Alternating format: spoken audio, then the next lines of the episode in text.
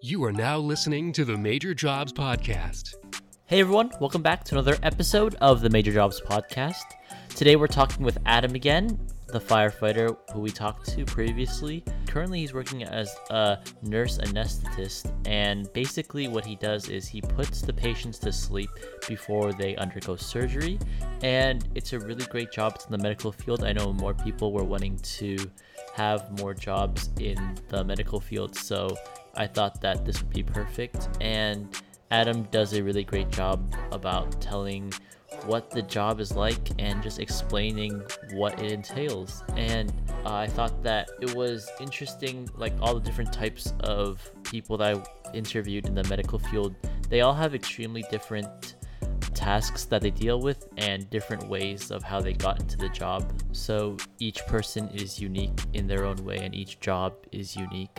So uh, I thought that Adam talking about what it's like being a nurse anesthetist was really interesting, and I wanted to share it with you all here today. So, without further ado, here is that episode. Thanks for listening. We talked last time about what it was like being a firefighter, and we're on again. So, um, Adam, what is your current job title? Uh, right now, I'm a, a, certified registered nurse anesthetist, or a, a CRNA, or a, a, nurse anesthetist for short. And that's uh, a nurse practitioner uh, in anesthesia. All right. So, what would you say like your job description is? Like, what do you do? So we provide anesthesia care in, in every setting you can imagine. So everything from acute care in hospitals to office-based anesthesia and that can be anything from um, light or what we call moderate sedation, all the way to a, a general anesthetic where um, you're completely unconscious and we kind of take over your your physiology and kind of dominate you for during surgery. All right. And how long have you been being a CRNA? I graduated from uh, UT uh, here in Houston, Texas. Um, it's one of the top schools in the nation. Uh, we have several programs here uh, in, te- in the Texas area, and I was fortunate enough to get into UT and have access to the, the Texas Medical Center here. And I graduated there in 2014, uh, and I've been in practice uh, with the same group here ever since. And I mostly do um, outpatient stuff, but uh, up until recently, we were also covering um, several hospitals. So I, have kind of done everything from hospital-based anesthesia all the way to you know ambulatory surgery centers and then office-based anesthesia. All right. How, how did you like first get into this job? So we heard about how you were a firefighter before this, and you know there was a big emphasis on caring for other people, which is the same in this job as well, where you know you care for other people. So, what what what made you want to go into this job field specifically? My first exposure to it was during my uh, EMT intermediate um, training, where we had to, as part of our experience, we had to go into operating rooms and get some intubations done, some uh, practice with endotracheal intubation. That's where you stick a breathing tube, you know, through your mouth and into your into your trachea there, so that we can have a secure airway. And uh, that's a pretty critical, you know, airway management skill and life-saving skill for the EMS side. So that's when I first got exposure uh, to some CRNAs at some uh, small hospitals in in uh, Utah. And how would you say like people would normally attain the job? Do you think what you did was conventional, or do you think other people have a more standard way of getting into the job? Uh, I wouldn't say there's necessarily a standard way of going about it. There's a lot of different avenues to get into it, but the the common thing is that everybody has to start off as a RN. Uh, so everybody, you know, just starts off going through a you know basic uh, registered nurse program, and then once they get their license, uh, they have to attain a bachelor's degree in nursing, and then usually you have to do about another half year to a year of prereqs to be able to apply to the um, anesthesia programs and the programs now are doctorate programs. Uh, when I went through, I was one of the last classes to be a, a master's uh, program only. But since then, they've they've changed it to a, a, doctorate program throughout the whole nation now. So it's a basically a four-year program, um, just post year uh, bachelor's. So it's a it's a long road to get into, but it's it's very well worth it once you're done. Mm. And do you think you were a bit older than the rest of your classmates when you were going through schooling, or is it a like a wide mix of different ages?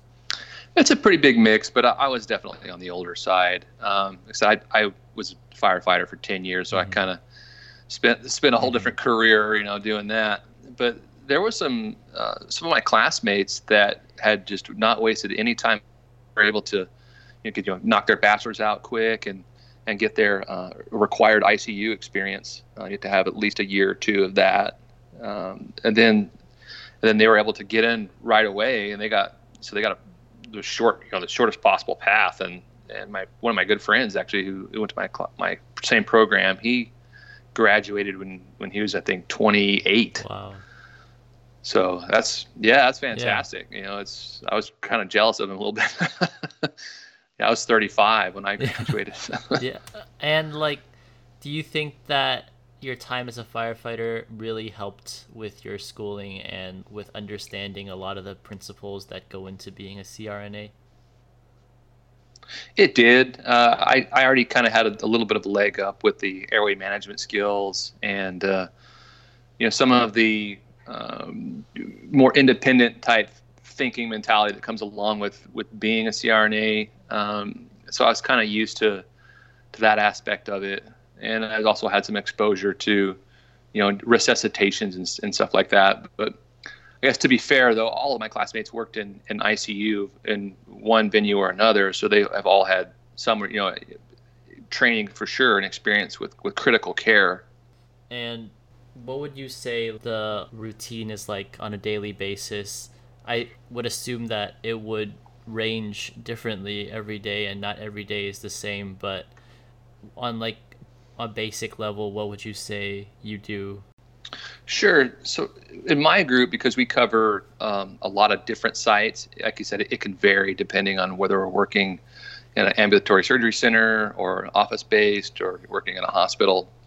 But for the most part, a typical day um, starts with you know receiving your assignment. What OR are you going to be in? What cases you're going to be you know, assigned for that day, and that can be pretty flexible throughout the day depending on how you know, the the schedule marches out and whether or not people cancel or stuff just kind of runs over. So what you think you may be doing might might change. So you have to be pretty flexible, and uh, that's that's real common in this job is to be able to move around and change your you know your venue pretty fast. And so, but typically how the day starts is the first cases come in and we do uh, preoperative evaluations, and some of that has been done in advance. So they usually have done some, either a, a, telephone interview with a, a, preoperative nurse who calls them and asks them kind of general health questions and gives them some some preoperative instructions like most importantly not to eat or drink anything you know within eight hours of coming uh, and then once they show up we take their vital signs and height and weight and then uh, confirm their health history. And then we perform a, a pre-anesthetic evaluation where we again just go over their health history, look at any labs that may have been drawn, any uh, any other studies like um, EKGs or stuff like that, and uh, we make sure that they're that they're fit for surgery and safe, you know, to carry on with the surgery because you know we don't want to put people in uh, undue risk or harm if especially for something that's elective, you know, that can wait. So part of our job is to make sure that people are optimized, you know, to, before they show up to make sure that it's as safe as possible for them. And then once that's done, uh, we bring them into the operating room. Uh, usually we'll sedate them before. Um, not always, kind of depends on their age, uh, but usually we, we give them a little bit of a sedative. You know, we call it our margarita or or cocktail or whatever, and and it's just a little something to kind of take the edge off because people are usually pretty anxious, you know, understandably. And then once we get them into the uh, operating room, we uh, we hook up our monitors to them so we can very closely monitor their vital, vital signs.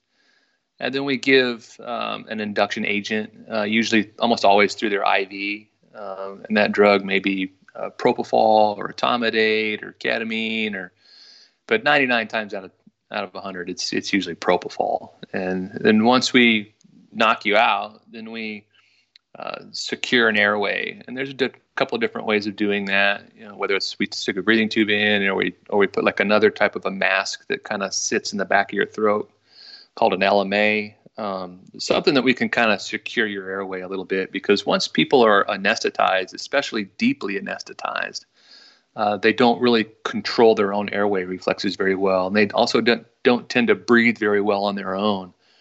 So we have to kind of take over that for them, and that's a big part of our training is you know learning the the physiology and uh, even anatomy of you know the airway and other other aspects too so that we can you know basically take over your body's physiology during the during the surgery or the procedure and so we'll control your breathing we'll sometimes even issue or, or, or administer uh, muscle relaxants that essentially paralyze you so that you know you don't you're not fighting the surgeon essentially by that i mean you're not uh, having involuntary kind of you know muscle movements because a lot of your body's reflexes, you know, happen even when you're unconscious. You know, there it happens when you're not aware of it. So, um, for example, if you know, if you're even if you're deeply unconscious, if I you know poke you with a sharp object or or cut you with a knife, you'll withdraw a little bit. You know, so sometimes we have to control that by giving muscle relaxants and things like that. So when that is the case, then we for sure have to you know take over your airway and your and your breathing and and then also another common side effect of anesthesia is, is that it affects your, your cardiovascular system and it tends to lower your blood pressure and lower your heart rate. So we kind of have to control that too. We give medications for that. And then when the surgery's all over, then we got to reverse it all and then get you back up to normal and breathing on your own and make sure that your blood pressure is stable on its own and make sure that you can control your airway on your own so you don't aspirate, you know, and have any serious complications from that. And then once once we get you out of the operating room and wake you up, we take you to the post anesthesia care unit, and that's where you're going to sit and observe you for a while. And especially after general anesthesia, there's you know there's a good you know 30 minutes or so where people are still kind of vulnerable, um, especially depending on the type of surgeries they've had. And and on rare occasions, um, especially if it's a kind of a bigger surgery or a sicker patient, you know, sometimes they they don't they kind of don't fly too well, and then we have to you know either give them some medications or we have to give them some type of other airway support after the surgery, you know, and, and maybe admit them to the hospital. That's pretty rare, but it does happen, especially with more uh, vulnerable patients. And that's pretty much it. And how many people do you usually work with in the group? Uh, it, it totally depends. So uh, it can be a really small group um, of four or five people, or you can be have huge like national groups with thousands of people. Uh, so it kind of, yeah, it really kind of depends on your employer. Um, but I mean, typically it's within any venue, um, whether it's a, a, surgery center or a, or a hospital. It's just going to be a handful of anesthesia care providers in your immediate vicinity, and it's usually we we we work with anesthesiologists who are you know medical doctors that, that did residency and in anesthesia, and we work uh, under them uh, in in this state in Texas. Um, in some states, uh, CRNAs can practice completely independently. Um, there's about 13 or, or so states in the union that that they can do that. That they may or may not work with anesthesiologists at all. Um, but in this state, uh, we we tend to work with them. Uh, we have to have at least a, a, physician of some kind sign off on our cases um, and that's usually an anesthesiologist. Uh, so they're they're there and they're they're part of the, the anesthesia care model. We have a really good collaborative you know, relationship with them. Mm-hmm. Mm-hmm. Yeah, and how many patients do you usually see in a day? Uh, again, again, it varies, but uh, it's I would say it's pretty common to do you know three to five general anesthetics in a day or if you're um, doing some other type of services like say pain management services then or or uh, or GI or endoscopy services then that that could easily be three times mm-hmm. that so anywhere from you know a couple of cases all the way up to you know 15 mm-hmm. it just kind of depends on which which service that you're working for that day yeah and would you say like the scheduling is more standard nine to five, or is is it vary again? Yeah, it, it, it varies based off of where you're at, but I would say you know, 80% of, of the anesthesia jobs out there are pretty standard uh, seven to three, five days a week. Um, if you work in a hospital, then then you may have to work weekends and holidays and mm-hmm. nights, uh, and you also may have to take call. Um, so, like a call type uh, shift would be where, uh, let's say, after you've you know the regular work schedule is done for the day, then you just kind of have to stay in house and be available for any uh, emergencies or any um, add-on cases that's actually pretty common, especially mm-hmm. in a mm-hmm. hospital, that you have to, you know, do some cases just show up for whatever mm-hmm. reason. Mm-hmm. Yeah, and what would you say? Do you prefer like do you prefer the firefighter schedule where, you know, it's like very long stretches of time, or do you prefer the CRNA schedule where you know there's like it's not it doesn't take up 24 hours of your day? yeah, uh, personally for me, I, I it's hard to be at the firefighter schedule. That was just, that was wonderful to be able to go, you know, 24 or 48 hours at a, at a time, and then have you know four days off. So you could you could do a lot with your time off, and uh, whereas you know when you're doing five days a week, you're kind of living for the weekend. You know, it mm-hmm. can be a little bit of a grind, but it's it's not bad. It's it, they both have their you know there are pluses and, and minuses. Um, it certainly is nice to be able to sleep in my own bed every night, and not have to be woken up at two o'clock in the morning for for a call. Mm-hmm. Mm-hmm. so that's the downside of the firefighters. Yeah. And what would you say are some important traits for a CRNA to have to be successful? Uh, communication skills, mm-hmm. uh, definitely, because you have to work with you know a, a lot of different people, uh, a lot of different services. Um, critical thinking is also very high on the list. You, you need to be able to, uh, you know, grasp uh, kind of complex and abstract thought pretty well. Um, you need to be able to, you know, think on your feet and be able to react quickly because you know, when things go bad in anesthesia, they tend to go bad very quickly, and you can go from a everything's fine to a holy crap, I'm in deep trouble, you know, get help situation in, in minutes or seconds. And uh, thankfully, it doesn't happen too often, but it does happen, and so you need to be able to, you know, think think clearly and, and be able to act quickly. And I wanted to touch back upon the schooling aspect. Would you say that the schooling was difficult because a lot of people talk about how like jobs in the medical field, the schooling it's very like you have to be very studious and there's a lot of like memorization that goes into it especially for physiology. I remember taking physiology you got to memorize a lot of specific things. Would you say like that is extremely beneficial for the job? Yeah it's it's essential. Uh, it's yeah it's it's a very high volume of information uh, some of it's just kind of you know simple like you're saying just memorization and some of it's not. Some of it's very kind of complex you know problem solving type. You know being able to take all the pieces that you've learned and be able to to put them into in together into solving problems and coming up with solutions. And so it's yeah it's it's a lot of information though. And, and i would say um, I was rather shocked my my first semester of anesthesia school uh, at the volume of information. Um, it was like drinking from a fire hose. Mm-hmm. You know, it was mm-hmm. it was intense, and I studied.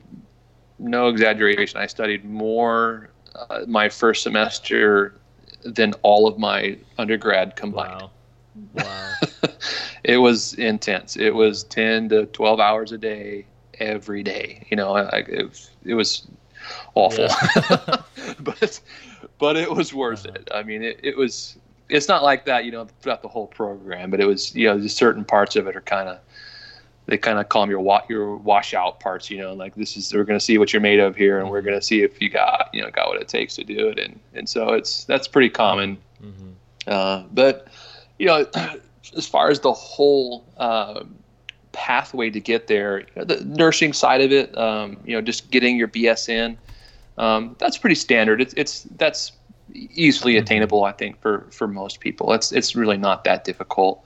To get into the CRNA program, um, it's extremely competitive. Uh, it it is uh, kind of described as you know, the special forces of nursing, mm-hmm. essentially, and and that's not to, to downplay with you know other nurse practitioners. They they have tough programs and they do amazing stuff, uh, but it's it's difficult and it, it is the most sought after and it is the most um, competitive by far. And so, if you're going to get into or apply to a, a program, you're going to have to have a pretty good GPA. You're going to need to be probably three five at least to be competitive um, or or better. So you need to think about that for sure. And during your undergrad, you know, if, if you think that CRNA is what you want to do, then you know you need to make sure you shoot for A's at, at every opportunity you can. And if you have to settle for a B, then that's okay. But nothing less than that. You know, it's because that's what it takes. Because you're yeah. competing against um, the best of the best in the industry, mm-hmm. and so it's it's difficult. You have to really apply yourself. Mm-hmm. And do you think like your time as a firefighter boosted your application a bit? It did. Um, yeah, I, have definitely learned kind of discipline, and I, you know, there's a lot of self discipline required to, to, you know, and, and, planning to be able to to achieve this goal to get here. Um, it's not something you can kind of just mosey into. You know, you got to come at it from a from a strategic and from a, from a planned uh, perspective, and uh, really work to get there. You know, you got to put the time in. Just just like becoming a fireman. You know, you have to. It's competitive, and you got to put the time in to do it. No one's gonna no one's gonna just hand it to you. Nobody.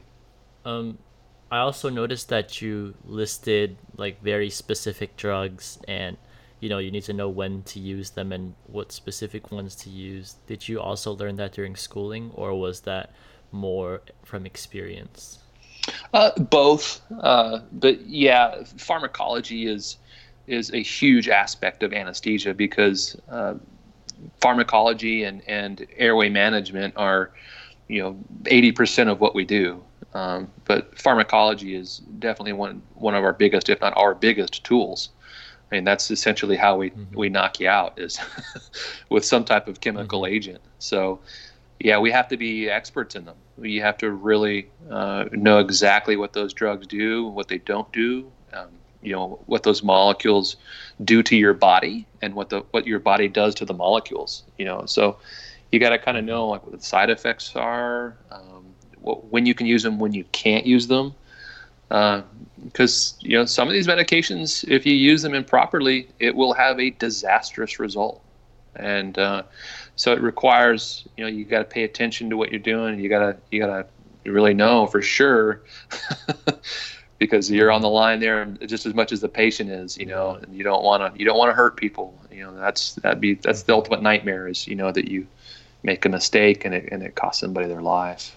Would you say that there was like a high dropout rate because you know, it seems like it's really tasking and it seems really difficult. Were a lot of the people like really motivated when they were doing it?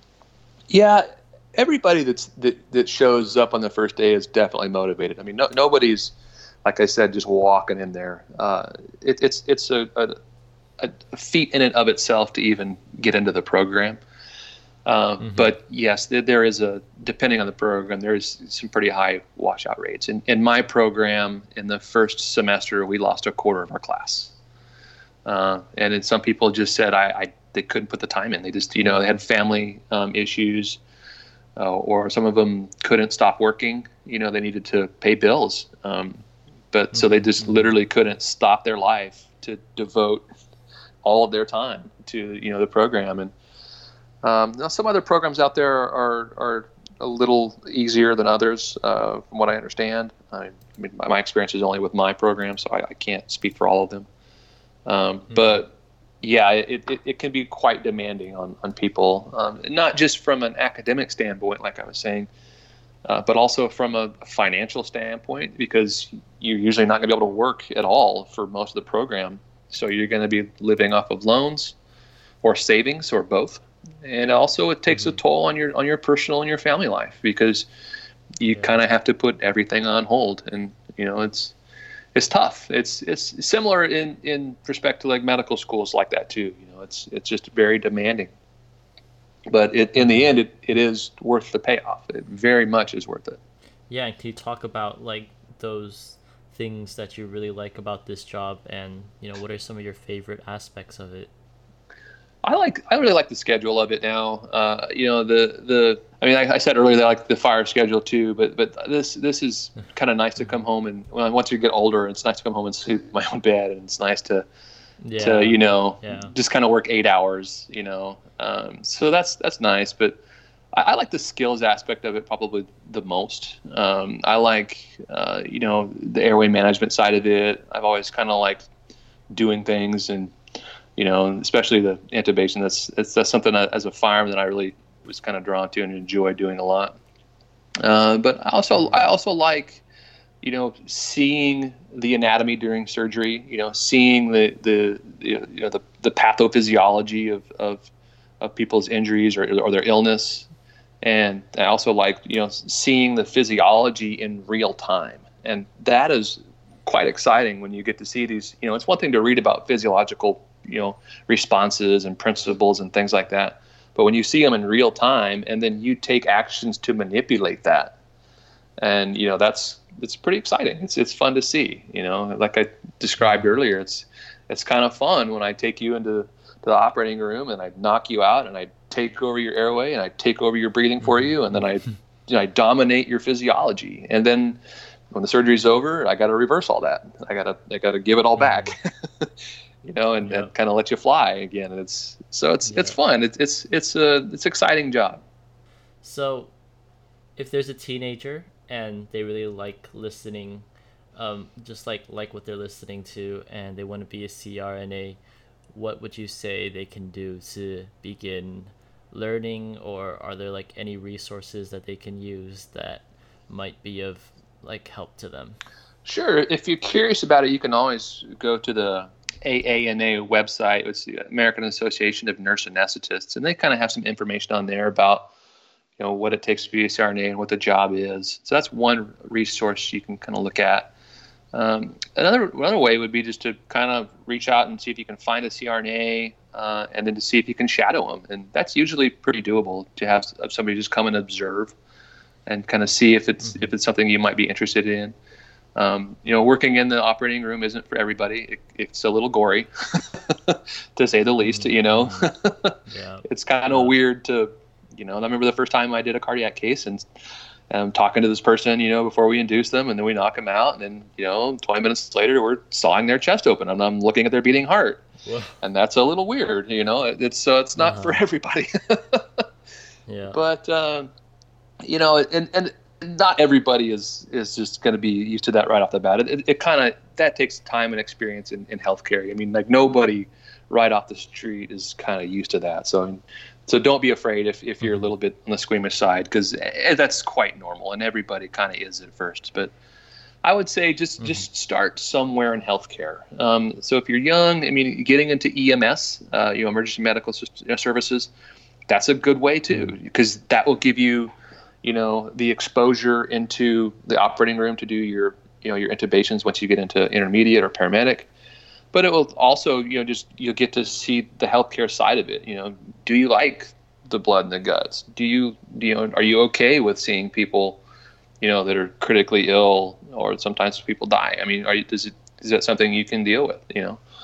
Um, mm-hmm, mm-hmm. so that's another way to kind of get into it. And then, uh, or get into the nursing side um, nursing is also a, an amazing career. Uh, it's I would say it's one of the best careers out there because of the tremendous amount of mobility that it offers. You can work anywhere in the nation easily, as in almost every city that you can think of as as a nurse.